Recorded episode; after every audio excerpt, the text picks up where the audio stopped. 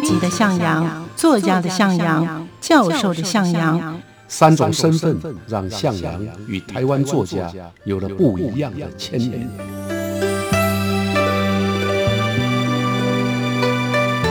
听向阳与徐凡谈他的作家朋友们在写作这条路上，生命与创作如何交织出最灿烂的光芒。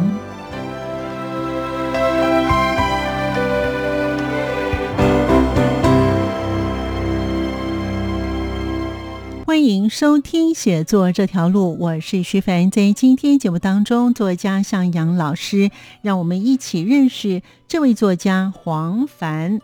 黄凡的创作文类是以小说以及散文，他的作品深入台湾政治、社会、文化的核心，并且也批判并且挖掘人性的多重面。许多的作品，像是《赖索》《伤心城》《反对者》《慈悲的滋味》等等，都引起广泛的注意。在八零年代，黄凡的创作质与量就被誉为台湾最杰出新时代小说家之一。在今天节目当中，我们就一起来聆听向阳老师，让我们一起认识这位解构台湾政治的小说家。黄凡，欢迎收听。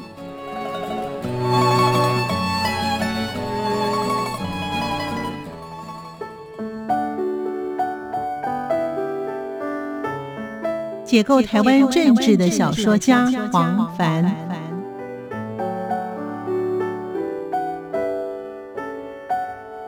大家朋友相聚都会谈到黄凡，你知道黄凡吗？那时候一颗新的星星出现，他又是得奖专家。那他内向，所以他平常不讲话的，他只是微笑。因为他小说里面有一种诙谐，有一种讽刺、幽默。读他的小说，你会觉得很有趣。他在小说上的成就，还有他对社会，特别是都市啊、政治，都有相当敏锐的观察。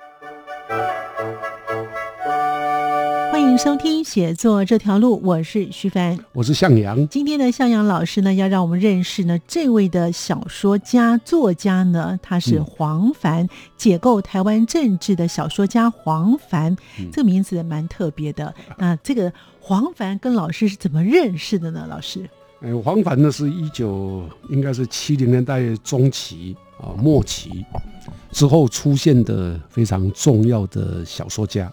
啊，他最早呢，啊，是在一九七九年呢，啊，参加了时报文学奖，啊，当时他写了一篇短篇小说，叫做《赖索》，那得到了小说甄选奖的首奖，啊，这个在那个阶段里面呢，可以说是非常特殊的一篇小说，嗯，因为他写的是从事台独运动的这个赖索，当然这是化名啊的故事。那因此呢，受到很大的瞩目。嗯，那我那一年呢，写的是物色的叙事书，啊，写赛德克巴莱抗日的事件，也得了奖。嗯，那我们两个就在会场上互相认识，啊，从此成为朋友。嗯嗯，好，那所以呢，像他的有一篇的文章叫做《躁郁的国家》。嗯。他因为老师的题目就是政治，所以呢，这位黄凡的作家他跟政治是有关系的。没错，没错。你从刚刚提的那那一篇赖索，嗯，啊，赖索写什么呢？啊，赖索呢是一个虚构的故事。那他用主角啊，主角就叫赖索。那赖索呢是一个政治运动的狂热的支持者，他参与了当时的一个政治运动。黄凡通过他的小说的技巧。啊，包括意识流啦、蒙太奇的啊的手法的运用呢，啊，写出啊一个热衷于政治的小人物赖索的故事。嗯哼，啊，那小说当中呢，这个赖索呢，他是五十多岁以后啊，再度看到当年带他加入共产党台独组织台湾民主进步同盟会的领导人，领导人叫韩志远。嗯。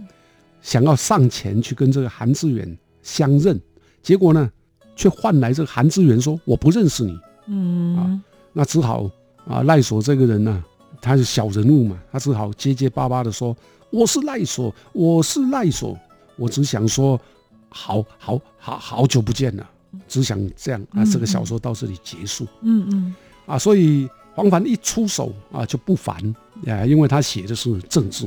对，这是一篇很精彩的小说。乡土文学论战来到一九八零年呢，已经过了两年，黄凡却以突破政治禁忌，用政治题材的小说的方式啊来进入文坛。啊，所以他在当时啊的文学界啊，还有包括评审都很激赏啊，非常欣赏他。像白先勇，白先勇就说黄凡这一篇小说呢，触及到台湾的现实政治的核心。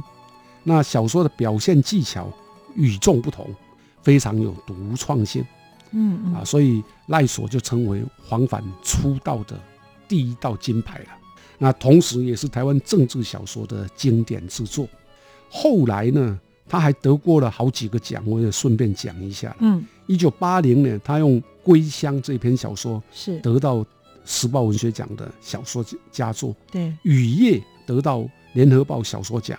那国际机场得到联合报文学奖，零得到联合报文学奖中篇小说奖，所以很恐怖的两三年内呢，几乎所有的奖都被他囊括了。现在得奖专家就对了，在那个年代啊，所以他对对我们来说啊，大家朋友相聚都会谈到黄凡，你知道黄凡吗？那时候一颗新的星星出现，他又是得奖专家，那得奖。不代表不好啊，因为他的作品是所有的名家都肯定的。嗯嗯啊，啊，这个是年轻的黄凡。那老师，您印象当中的这位年轻的作家黄凡，是给您有什么样的印象呢？对，年轻时候的黄凡呢，很特殊啊，因为他不是我们文学科系毕业的学生，嗯，他好像是练食品营养的。那当时的他呢？见到面，我们就会感觉到有点羞涩、不好意思的那种感觉。嗯，那他内向，所以他平常不讲话的，他只是微笑。哦，我们一群好朋友在一起，大家都笑来笑去，互相亏来亏去啊，或者叫啊怎么样呢？这样骂来骂去的啊。那黄凡呢，通常通常都是在旁倾听啊，很少听到他很大声的谈笑。哦，这跟他小说就不太一样，因为他小说里面有一种诙谐，有一种讽刺、幽默。嗯，他读他的小说，你会觉得很有趣啊。可是跟他的人在一起呢，你会觉得他太静了。啊，他是一九五零年出生的。对。啊，他他多我大概五岁。对。啊，他在中原理工学院毕业。然后任职于贸易公司啊，后来也到食品工厂。嗯嗯。那得奖以后，他就辞掉工作，专心的写作。啊，所以对我们来说呢，哎，他是有隔阂的了哈。嗯。啊，他在小说上的成就，还有他对社会，特别是都市啊、政治，都有相当敏锐的观察跟想象力。讲到这个敏锐跟观察，好像似乎作家都有这样的特色才行哈。好像是要这样，嗯，因为你不观察，你就没办法写。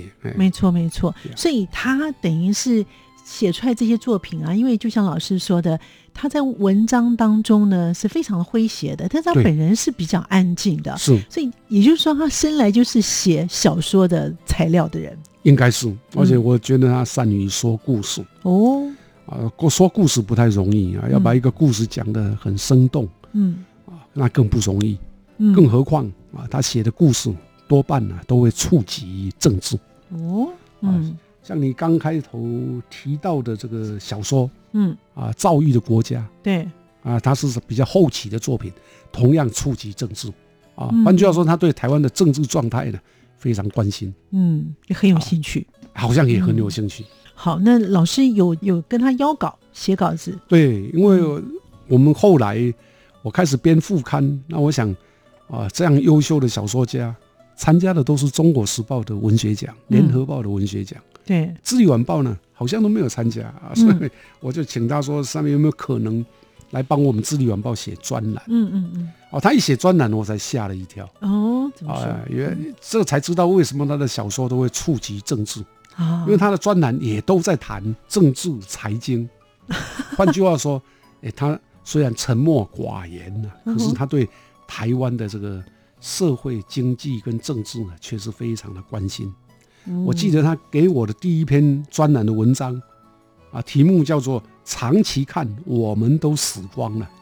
啊，那这篇文章里面呢，他批评什么？批评中央银行的货币政策。嗯，他认为中央银行在当时台湾呢经济状况不太好的状况下，还采行高利率的政策是不对的。嗯，啊，因为那样会使地下经济啊暴增，会使产业外移。嗯哼哼，啊。这个才让我看到了黄凡不一样的另外一面。嗯，啊，原来他还不只是小说家啊，他还是个评论家。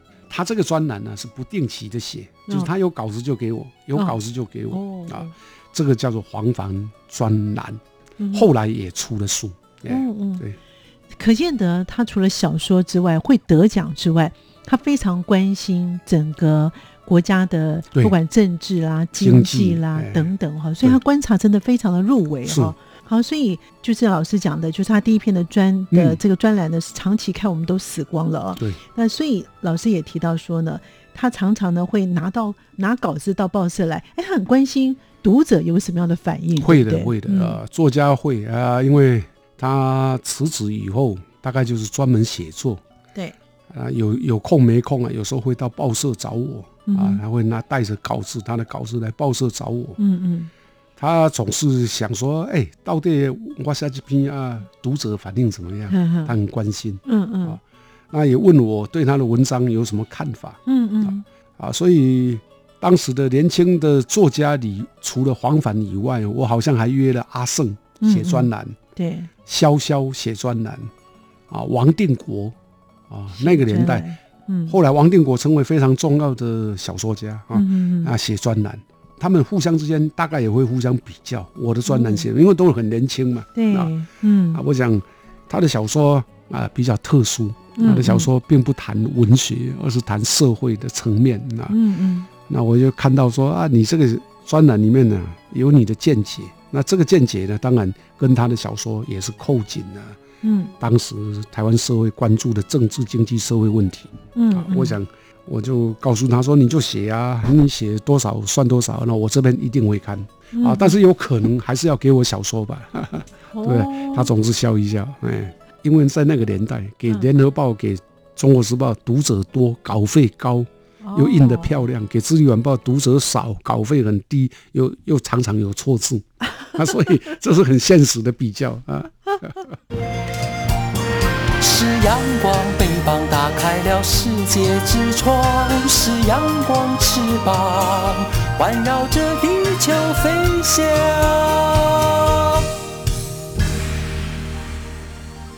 欢迎朋友们继续回到节目当中，作家向阳老师让我们认识这位作家黄凡。他在八零年代前期是侧重于政治小说的创作。后期则是偏重都市文学的经营。向阳老师也分析他的特色，为什么会说黄凡的写作方式是立体化？因为有别于传统的写作方式，会去思考背后所指涉的东西，而历史的重建、生活的琐事等等，不只是单纯的去看问题，而是去思考问题的背后。因此，黄凡的小说是具有批判性、反思，以及人不单纯只是一个人，可能会成为欲望的工具。黄凡对于都市文学的定义，欢迎朋友们继续的聆听。我觉得他善于说故事。百万小说里面呢，我们选出了《伤心城》是黄凡的长篇小说。才三本小说，讨论了四个小时啊！这个大概在评审史上也是很长很长的一段时间。但是小说家啊，也是对出版、行销跟企划都蛮有看法的经理人。他就像一股旋风，横刮了整个台湾的文坛。好，所以老师到时候也鼓励他，《自己晚报》有办的百万。后来我们长篇小说征文，没错。后来我们就开始办百万小说长篇征文，嗯嗯，啊，那是在我的任内开始。那我就跟他说：“哎，你应该来参加，因为这个一篇就是一百万，只给一篇啊。”他也很高兴，他就开始啊写写作。后来呢，他的作品果然脱颖而出啊，嗯在第一次的百万小说里面呢，选我们选出了《伤心城》是黄凡的嗯。长篇小说，嗯哼。那另外《海烟》还有另外一本叫《森林》，就是进入决审。嗯嗯嗯，进入决审之后呢，找了五位委员，一个叫何欣、李乔、陈应真、嗯嗯。叶石涛、郁天聪。哇。啊，他们讨论了四个小时，是就是才三本小说，讨论了四个小时嗯哼啊，这个大概在评审史上也是很长很长的一段时间了。最后做出什么决定呢？嗯哼没有人得奖，得主从缺。哎呦然后第二年继续举办，嗯就是继续在等嗯更好的作品嗯啊。这是台湾报界第一次啊，用一百万来征求一篇一篇哦，不是两篇哦，只有一篇长篇小说那，有规定多少字吗？就十二万字以上。哦哦。决审委员也是第一次用到花了四个小时，然后最后的结果呢，很令人遗憾，也是重缺，也是第一次，哇，所以黄凡呢有点难过。嗯嗯。啊因为他想，如果评审委员不要那么高的标准，他应该可以拿到这个一百万。对，因为已经好不容易啊可是没办法，因为我们报社也是要要尊重所有评审的嗯嗯。决定。那评审为什么不让这三部作品当中产生一部呢？对，为什么呢？就是因为一百万在那个年代，在那个年代很大，嗯让这些评审觉得要发出去呀、有点忐忑，所以钱太大也也是坏处。啊，你你少个十万，人家九十万也许就发出去了。哦啊，一百万呢，连每个评审都把它当成诺贝尔奖来看。那老师当时有没有问这些评审，为什么这三部这为什么都重缺？他们的不用问他，理因为开了四个小时，不是就讲了四个小时吗？那里面不就会谈到为什么不给吗？哦就是他们认为还有更好的作品，嗯我们又要再等待一下。就是我刚刚讲的，他们把这个奖当成诺贝尔奖在看。这也蛮好的哈。隔年黄盘会不会再把这个伤心城再去投稿？不会，商先城后来就在《智利晚报》出版啊，就是我们报社呢，因为觉得说啊，三部小说既然那么好，对，都已经入围了。嗯然后因为没有得奖，所以他们就零啊，他们没有任何的收入啊。那这个时候报社就想说用出版部啊，《智利晚报》的出版部来出这三本书啊，所以三本书出版，他们三位都会有版税收入啊啊。虽然没有像一百万那么多，那最少啊有有书出版，有版税可以拿嗯啊。如果读者反应好，还会再版，那又可以再拿到另外一笔版税嗯嗯啊。所以后来这班三本书呢就出版了。在第二次的百万长篇小说征文，怎么又出现一次得主重现？真的是当成诺贝尔奖哎！哎，对啊，第一次第一次啊既然没有过，那第二次就是一九八二年嗯又办了一次。嗯，那这个时候，这一次总共有二十三本小说过来。那第一次是多少本？第一次我忘掉多少本了啊，嗯反正第一次应该也是二三十本啊。那第二次总共有二十三本，哇哦，啊，同样要经过初选啊，最后是决选，最后选出了六部，哇，哦。比上一次的三部还多。对对对，嗯。分别是嘴脸、荒地、失踪的太平洋三号、嗯反对者、两阵演谈跟大火，那这些都是名家啊。对。啊，包括黄凡，黄凡当时啊参加的是反对者哦。啊，这个小说名称也是政治小说，不过他真的蛮厉害的哈，哎。每次参加都一定会到决选哦。一定的，一定的。啊。决审委员呢是姚一伟、白先勇、马森、司马中原、钟兆正哦，哦真都大家，啊，结果反对者 反对者在这个评审会议上呢得到两票。嗯哼，可是啊，评审委员才五个，太分散了。失踪太平洋得到一票，嗯。大火得到一票，荒地得一票，嗯，所以就变成二比一比一比一，就是刚好五本嘛，嗯嗯啊，没有一本过半，只要三就过半了。换句话说，黄反的这个失踪，哎，黄反的反对者如果点点。多一票，他就得主，他就得到一百万。我觉得那个决选太多了，跟上次三个的话就可啊，能对，哎，上次是三本啊，这一次五本啊。对比较多啊。，黄凡很可惜啊，他的长篇反对者，嗯他还是一样得到白先勇、姚一伟的肯定。可惜的是，其他的委员呢都很坚持自己的看法，嗯嗯，所以最后还是没有得奖。啊，那他会不会觉 他来找我，我我跟他见面的时候次，两个人相对苦笑啊，因为我们要尊重评审的观点而且对评审是经过充分的讨论。所以这个反对者这次的入围的五个人，老师又在联合有在致力开始帮他们出版吗？对，一样出版。啊嗯。嗯那我就写了一封信给他，嗯，我说希望啊，你把这个反对者啊，虽然没有得奖啊，伤心城能够在前面的第一次叫伤心城已经出书，而且对读者反应很好，是，所以这个第二次虽然没有得奖，你一定很难过，但是还是给《自由晚报》吧。嗯 我说这样两本书啊可以互相呼应啊，最后他还接受了我的建议。建议。啊，嗯嗯，因为他也可以给《联合报》或者《中国时报》，那时候都有出出版社了。哈哈哈，何况《自由晚报》没有给我讲，我为什么要给你《自由晚报》？嗯，这个都有可能嘛，人性没错，啊。但是我我我我就劝他，最后他还是同意的。嗯哼，同意了以后呢，啊，他非常重视这一本书哦，哦啊，他对这个书本身的简介要怎么样出版啊，包括出版上面，他希望不要放那个进入决审作品这这几个字。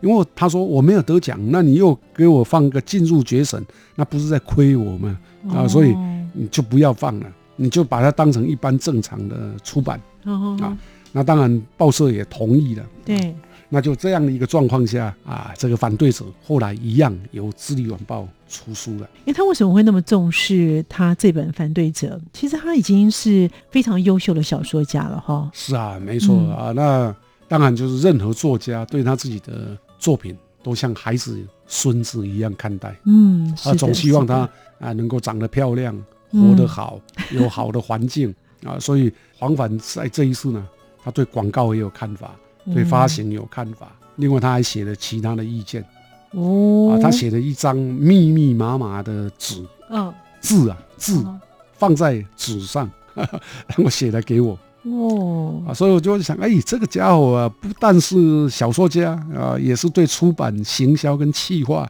都蛮有看法的经理人啊。那后来这个书啊，真的也印得很好。是啊啊，黄凡的反对者，还有另外一本是吕泽之的《荒地》，对都由《智利晚报》出版。是那这这个版本啊，就看起来就很优秀。好嗯嗯果然呐、黄凡这个反对者出版后啊，因为他的作品本来就是具有争议的，而且都是政治啊。一方面是因为新版本，所以呢，他就不断再版啊。哦，这本书就再版了好几次。那他这个反对者是内容是老师还记得他内容是记得我已经忘掉了，基本上就是谈政治人物，啊因为反对的意思就是在政治上啊，应该是要写那个时候的党外运动。嗯可是离今天太久了，那我已经忘掉他写什么。这个作家呢，黄凡呢，他从赖所开始崛起文坛，到在参加《智利晚报》的百万的嗯征文小说奖哦，伤心城》《反对者》先后出版，哎，前后其实五年，五年呢，哦，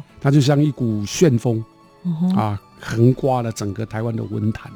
哇，那个时候跟他同样的年纪啊，然后备受文坛瞩目，也触及到政治议题的最大的小说家就是宋哲来，我们也介绍过哦，了。是的，啊，宋哲来是比较本土，嗯黄凡是比较都市，嗯黄凡比较会被认为是后现代的作家，嗯宋哲来被认为是写实主义的作家嗯啊。但是他们两个同时对台湾的政治都赋予强烈的关心。好，所以呢，他也就是呢，带领了一九八零年代带领的台湾政治小说的书写的风潮。没错，嗯在小说创作上呢，黄凡处理政治题材跟都市文学是，啊，那他带领的风潮呢，简单的说啊，就是笔下的政治小说呢，大概都是用后设的方式，用后现代的方式。嗯嗯什么叫后现代的方式呢？用一种嘲讽的啊，然后不像我们一般呐、在看待政治人物那样的经典式的看法，嗯，而是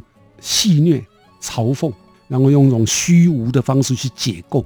嗯就把你原来正经八百的样子啊解构的不像个样子啊，把你解构成三八模样，这个叫解构啊。嗯所以它颠覆了传统政治小说的那种理路。就传统政治小说呢，大概就是义正辞严啊，有正面人物，有反面人物啊。可是黄凡的政治小说啊，扮演的是解构的角色，嗯啊所以他是一个解构政治的小说家，就是这个意思。嗯啊那这个特质啊，直到我们一开头谈到那个躁郁的国家，仍然存在。好，这个是他比较后期的作品，是在二十一世纪开始写的哈。嗯他出这个《伤心城》的时候，在一九八二年的时候，嗯他也有接受副刊的编辑的访问哦，他也有谈到一段话。他的作品为什么都是以政治对为主？哦，这个话呢是很年轻的时候讲的。嗯那时候《智利晚报》因为《伤心城》嘛要连载了，所以要访问写作的黄凡。那他这一段话其实也可以解释后面呢，他出版躁郁的国家啊的一个啊原因。嗯换句话说，对他来讲，写政治小说跟文学之间有什么关系呢？他这样说：“他说，文学的理想啊，不能以他是否能够改造社会来论断它的价值。他说，文学一如艺术的本身，啊，它就能够自我满足，无需他求。啊，这是一个不确实的年代啊，一切都不太确定，所以生活在这个时代的现代人呢、就会被各式各样的困扰所包围，因为这样而焦虑，因为这样而不安，因为这样而挫折，啊，无力感啊，就撞击了我们每一个人的内在秩序。所以我希望借着我的作品，能帮助或重整这些人的内在秩序。当然，这个话讲的冠冕堂皇。啊，简单的说就是，他是要通过对政治的解构啊，来安抚人心。不过他基本上也是比较虚无主义的啦，啊，就是跟写实主义的作家，像宋哲来他们写台湾的政治啊，他们是有所图的，他们认为用这个要去拯救或者批判台湾的政治。黄凡呢是一种比较反面式的、负面的嘲虐政治、讽刺政治啊，让人们知道政治的荒谬，但是他不会想啊，这个要不要怎么样去改革它，或者采取什么样的手段去批判它，这是有点小小的差别。难怪他会注意政治、注意财经哦，是，这样相较之下才能够把他的主题可以写得好哈、哦。没错没错。嗯，难怪也是强调说所谓的内在的秩序哦。对对。好，所以我们今天呢，非常感谢向老师，让我们一起认识了解构台湾政治的小说家黄凡这位非常会得奖的作家哈、谢谢向老师，也谢谢谢谢听众朋友的收听，我们下次见喽，拜拜。拜拜。